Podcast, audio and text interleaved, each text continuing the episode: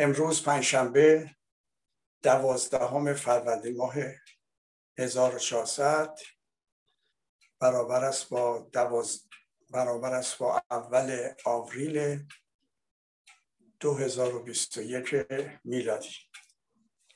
با درود بر بینندگان و شنوندگان برنامه بررسی رویدادها رو از تلویزیون رنگی کما آغاز می‌کنم.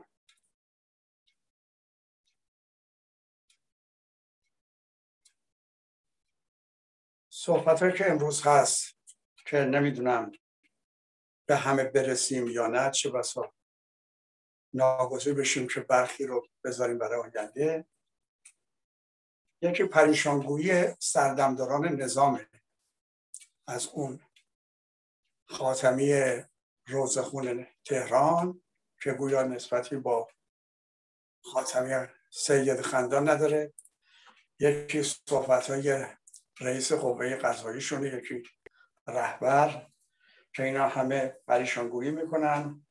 علتش هم ترس از سکوت مردم و خالی گذاشتن خیابون ها در روز انتخاباتی که بر روی نزدیک حدود دو ماه شاید کمتر بوده.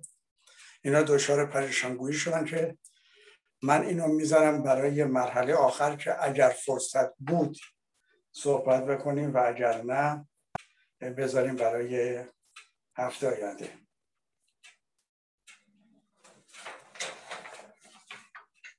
مطلب دیگه هم که خب لازم حتما در موردش صحبت بشه این توافق نامه قرارداد بدون ارزش و بدون اعتبار جمهوری اسلامی با دولت چین هست.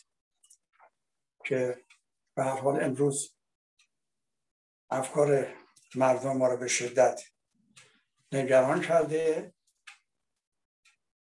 و از هر سو اعتراض می‌کنن و حتی به خیابون ها اومدن در اعتراض به این توافق نامه و در شهرهای خارج از ایران هم هموطنان دعوت کردن که اجتماع بکنن در اعتراض به این توافق بی اعتبار یا بدون اعتبار. من ضمن اینکه مطلبی در این زمینه نوشتم ولی در اینجا برای بینندگان عزیز هم که ممکنه به ویژه اونهایی که در ایران هستن و شنوندگان به دستشون نرسیده باشه در اینجا اشاره به اصطلاح های خودم خواهم کرد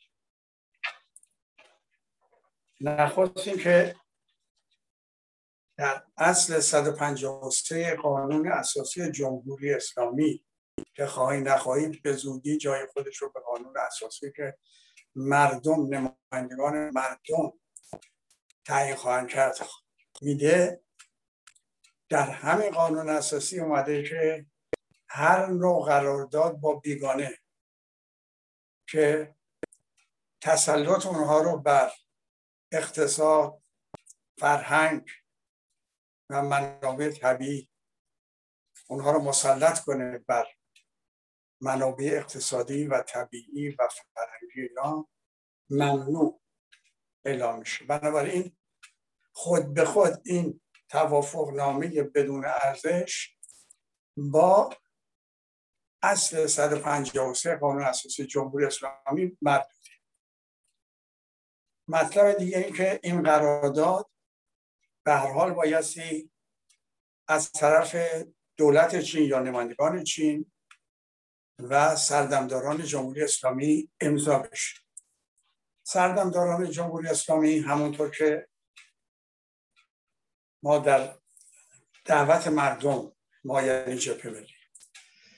به دعوت مردم که روز 25 خرداد سال 60 بیان به میدون فردوسی در اعتراض به حاکمیت اسلامی که البته نذاشتن این جده همایی انجام بشه ولی خب تعطیل بیشتر تهران و حضور چند چندین صد هزار نفر که خبرگزاری ایتالیا اون روز اعلام کرد 600 هزار نفر و تظاهرات گسترده در مراکز استانها و شهرهای بزرگ.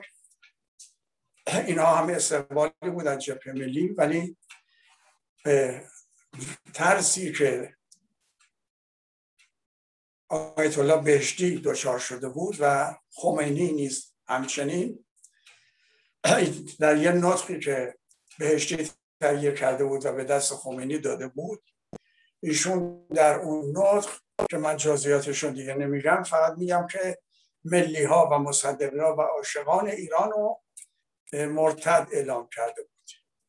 که می‌ذاریم ولی در قطنامه اون گرد همایی که انجام نشد این اومده بود. این جمله که نظام جمهوری اسلامی به دلیل اینکه فاقد نظام جمهوری اسلامی فاقد پایگاه مردمی و حقانیت قانونی است و مورد قبول ملت ایران نیست و نظام آینده رو مردم ایران با رأی خود و اراده خودش انتخاب بکنه بنابراین سردمداران جمهوری اسلامی که می‌خوان اینو امضا کنن نمایندگان مورد قبول مردم نیستند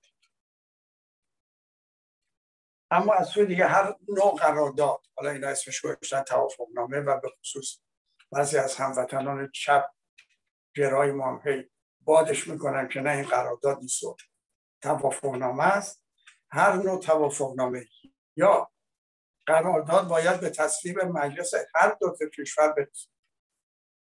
در مورد جمهوری اسلامی مجلسی که با ده درصد مردم نه نهایت ما گفتیم 20 درصد ولی پسر آیت الله منتظری که نایب رئیس مجلس قبلی بود گفت ده درصد. بنابراین مجلسی که با با رأی 20 درصد یا کمتر انتخاب شدن اینها نمایندگی ملت ایران ندارن و تصویب این چنین مجلسی هیچ چیز قانونی نداره. هیچ ارزش قانونی نداره. بنابراین من اعلام می‌کنم عنوان یک ایرانی عاشق ایران که هیچ باک و نگرانی از تصویب این قرارداد بدون ارزش ندارم. چرا؟ در روز فروپاشی جمهوری اسلامی که نزدیک ممکنه مخالفان نظام فکر کنن نزدیک نیست. ولی خود سردمداران می‌دونن که میگن ما رو می‌کشن ما رو به دریا میریزن ما رو اعدام می‌کنن وحشت و وحشت فروپاشی و سرنگونی نظام رو در چهره و گفتار سردمداران نظام باید دید.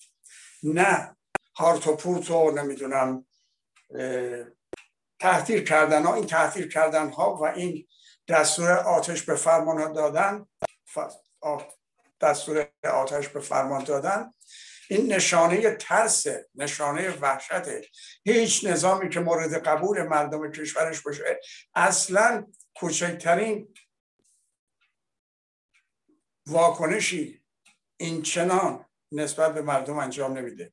حتی سعی می‌کنه در فرانسه که من هستم بیش از یک سال روزای شنبه تظاهرات بود. هنوزم گهگاه ادامه داره ولی هیچ دولت فرانسه اجازه تیراندازی نداده. چه برسه به اینکه رئیس جمهورشون بگه آتش بفرمایید بنابراین نظام در حال فروپاشی دیر یا زود فرو خواهد پاشید و ملت ایران یا نمایندگان ایران یا دولت منتخب و دولت موقت به راحتی می‌تونه این قرارداد فصل بکنه و موضوع را به سازمان های جهانی و صاحب صلاحیت اعلام بکنه. بنابراین من به عنوان یک ایرانی هیچ وحشتی از این ندارم جز اینکه اشاره کردم و اشاره می‌کنم اشاره کردم در نوشتار و اینجا اشاره می‌کنم که روزی که ماوتسونگ رهبر انقلاب چین وارد پکن می‌شد یک روز مونده به اینکه وارد پکن بشه چان کایچک رئیس جمهور اون روز چین سفرهای کشورهای خارجی رو جمع کرد به دربارش به مقر فرماندهیش و گفت ما پکن رو ترک می‌کنیم و میریم به جزیره فرموز یا تایپه. و از اونجایی که ماهو و انقلابیون به محض که به پکن برسن شماها رو اعدام خواهند کرد من پیشنهاد می‌کنم که شما هم با هواپیماهایی که ما در اختیارتون خواهیم گذاشت پکن رو ترک کنید و همراه من به جزیره هرمز بیاد.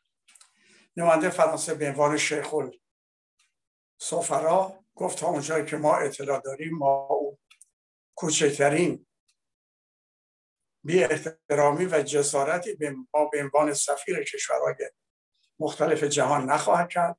از این رو من به عنوان شیخ السفرا به اطلاع میرسونم که ما همراه شما پکن و چین رو ترک نمی‌کنیم چایکاشک فرار کرد و فقط یک نفر همراهش رفت یک سفیر.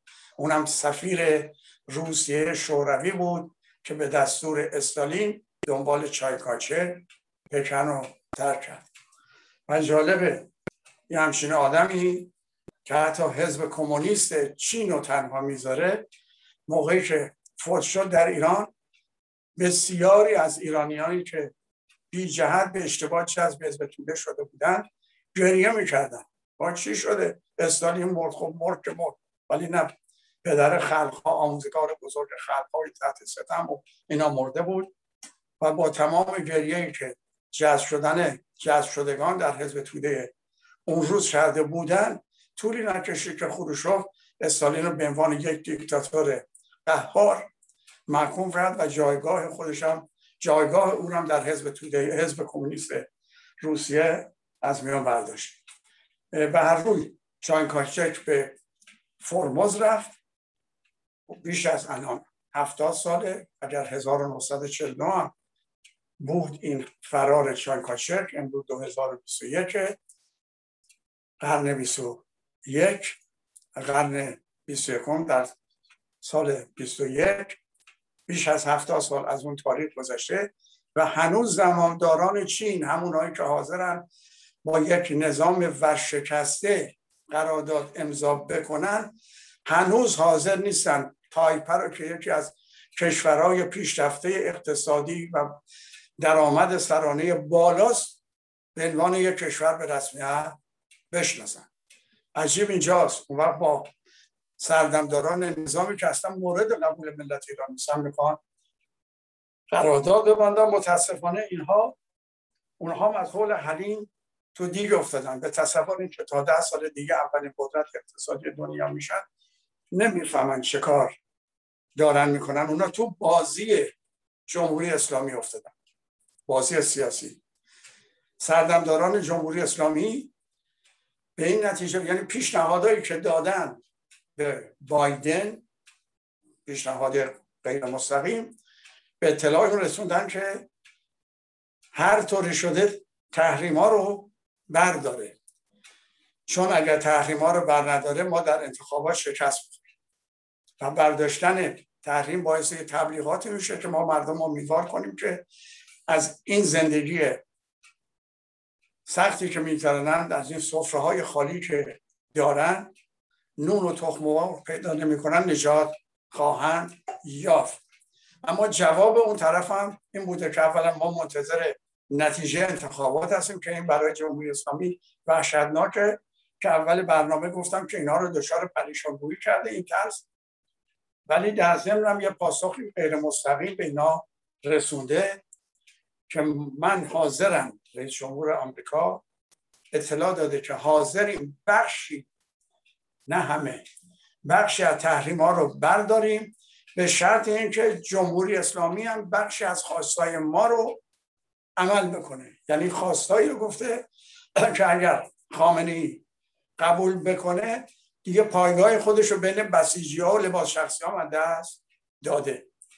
بنابراین این گره رو جمهوری اسلامی یا سردمدارانشون به این شکل می‌خوان حل بکنن که بگن اگر تاخیر بکنید در برداشتن تحریم ها ما با چین قرارداد یا توافق نامه امضا می‌کنیم.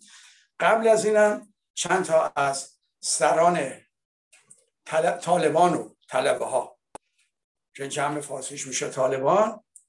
اینها رو به تهران دعوت کردن و به اینا گفتن ما حاضریم همه جور کمک مالی و جنگ افزار به شما بکنیم به شرط اینکه قبل از اینکه آمریکا افغانستان نیروش و قشونش از افغانستان خارج کنه در اونجا آمریکا رو گرفتار بکنید و مشغول بکنید یعنی می‌خواد از دو تا برگ یکی برگ طالبان و یکی برگ قرارداد با چین استفاده کنه که بایدن رو مجبور بکنه که قبل از انتخابات به اینا امتیاز بده و بخشی اینا حتی حاضر شدن بخشی از تحریم ها رو لغو بکنه که اینا ادعا کنن که به زودی تمام تحریم ها برداشت. گوین که تحریم ها رو بردارن پولایی که اینا طلبکارن از دولت چین و کره جنوبی و احتمالا جاهای دیگه این پولم به ایران سر رازی بشه به سفره مردم نمیره.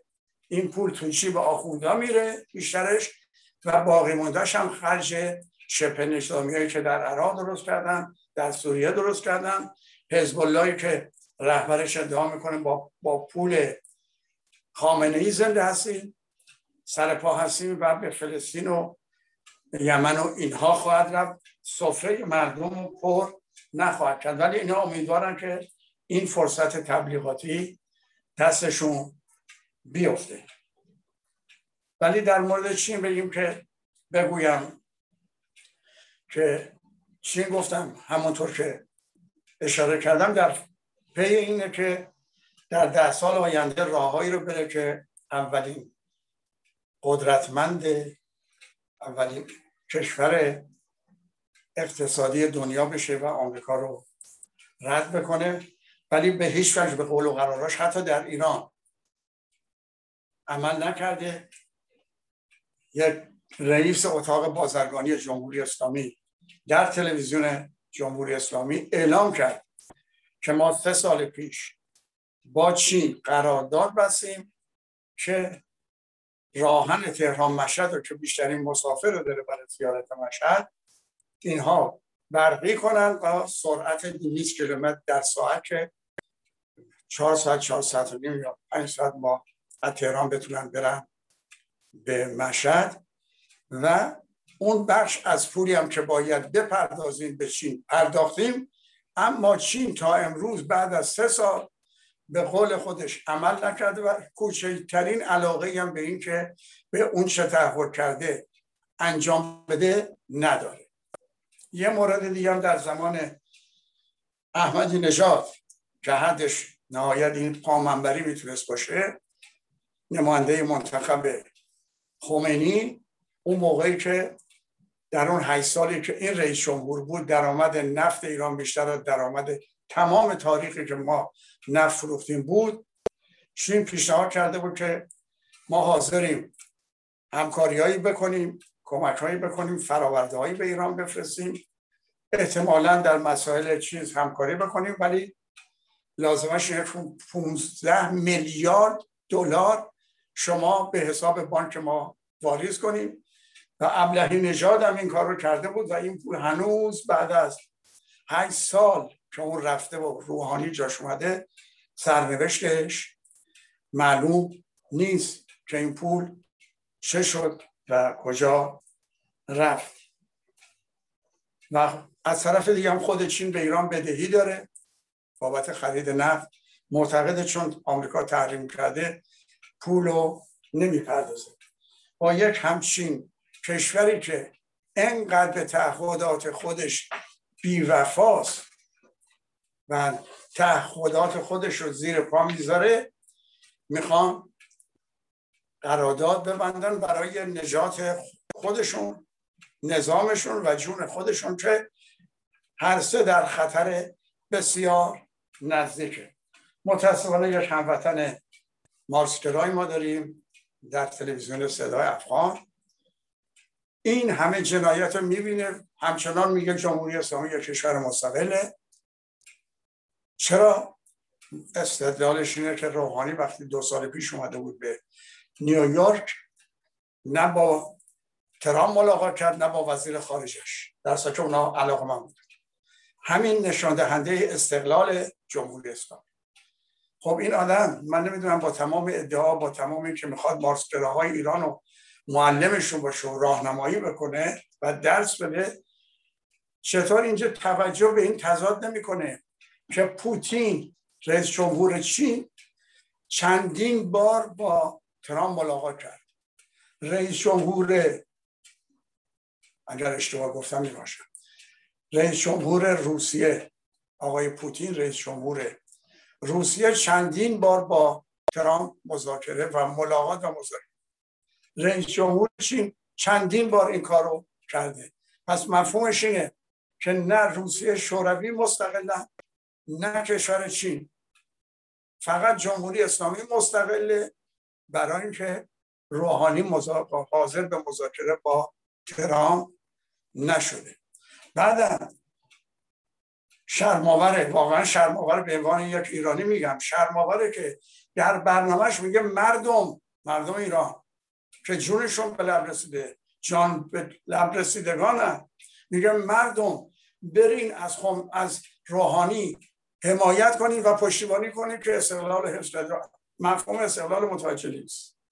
بعد میگه در ایران آزادی نیست ولی استقلال اصلا متوجه نیست که استقلال آزادی دو روی یک سکن نمیشه این دوتا رو از هم جدا کرد که وارد بحثش نمیشم اما مخالفتی که این قرارداد از دید من خیلی بعیده امضا بشه. خیلی بعیده. چرا؟ برای اینکه مردم یک باشه در مقابلش ایستادن و ما نمونه یک همچین قراردادی رو 1919 داشتیم که وسوق دوله که نخست وزیر بود خودش وزیر خارجش و یک وزیر دیگه در ازای مبلغ بالایی که البته بالا نبوده. اینا به رقم خائنا به رقم کم هم که بهشون روش میدم قانع میشن که وطن رو بفروشن. در مقابل پولی که گرفته بودن قرارداد 1919 امضا کردن که بدون که نوشته شده باشه عملا ایران رو مستمره یا تحت تسلط استعمار انگلیس قرار می‌داد. همین قرارداد باعث اعتراض مردم شد. این همون قراردادی است که وقتی احمد شاه به لندن رفت عموی اون که موقعی که ایشون به سن قانونی نرسیده بود ولی اه بود در اونجا اصرار کرد به ایشون قبل از دیدار با ملکه انگلیس. اصرار کرد به ایشون من الان یادم نیست ببخشید که اون زمان همین خانم الیزابت الیزابت دور پادشاه بود یا پدرش الان یادم نیست. به هر حال اعلام کرد که در اونجا موضوع قرارداد 1919 مطرح میشه و تعریف می‌کنن و شما تایید کنید. احمد گفت من به هیچ وجه این قرارداد رو تایید نمی کنم ضمن اینکه مخالفم اگر موافقم بودم تایید نمی کردم برای اینکه من شاه هستم قرارداد و دولت باید به من نه من.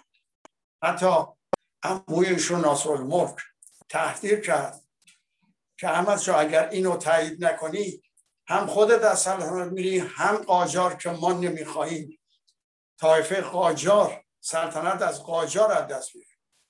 و جوابی احمد شاه داد و قبول نکرد. بر روی قبول نکرد و از اون به بعد تلاش ملی گرایان ایران در تهران و در خارج و مخالفت فرانسه آمریکا از سوی باعث که این قرارداد به جایی نرسید و باطل شد. چرا یه همچین قراردادی انگلیس می‌خواست ببنده؟ برای این بود که در ایران انقلاب مشروطه شده بود. ایران آروم آرام با توجه به فرمان روایی قانون پیشرفت می‌کرد. پیشرفت ایران آزادی در ایران. مستمره هندوستان چین که نگین بود برای مستمره هندوستان برای انگلیس اون زمان یه نگین پرارزشی بود. اون رو از دست می‌داد. طبیعتا مردم هندوستان قیام می‌کردن. به پیروی از انقلاب مشروطه ایران و نگران این مسائل بود. به همین دلیل با پرداخت رشوه این قرارداد رو داده بود به وسوق دوله که به مجلس ببرم و در اثر مخالفت مردم این به نتیجه نرسید و و دوله و اون وزیر خارجش هم ناگزیر شدن تا اونجا که من یادم اون رشوه رو برگردونن ولی یک دلیل دیگه هم وجود داشته انگلیس عقب نشینی کرد و اونم بود که سزیای تبا تبایی آخوندی بود. شاید 29 ساله 30 ساله پیشنهاد کرد به سفیر انگلیس در تهران که به دولت خودت بگو اگر از ما حمایت کنه و ما به دولت رو تشکیل بدیم تمام خواستای انگلیس رو برآورده می‌کنیم. بدون انگلیس انگلیس نیاز داشته باشه برای حفظ قشون خودش در ایران هزینه کنه. و به هر حال با گذشت زمان مذاکرات انگلیس به این نتیجه رسید که همین کار بکنه. یعنی با کودتایی سرزی های تبا رو به قدرت برسونه و خواستای خودش رو اون دولت کودتا انجام بده. هم خواستای انگلیس تامین بشه هم هزینه ای برای دولت انگلیس عنوان حفظ قشون انگلیس در جنوب نداشته باشه. به حال می‌دونیم که سایرون سایرون وان سایرون بله اون نماینده انگلیس که البته سفیر انگلیس علیه سوی در فکر این بود که برای کودتا کسی رو در نظر بگیره.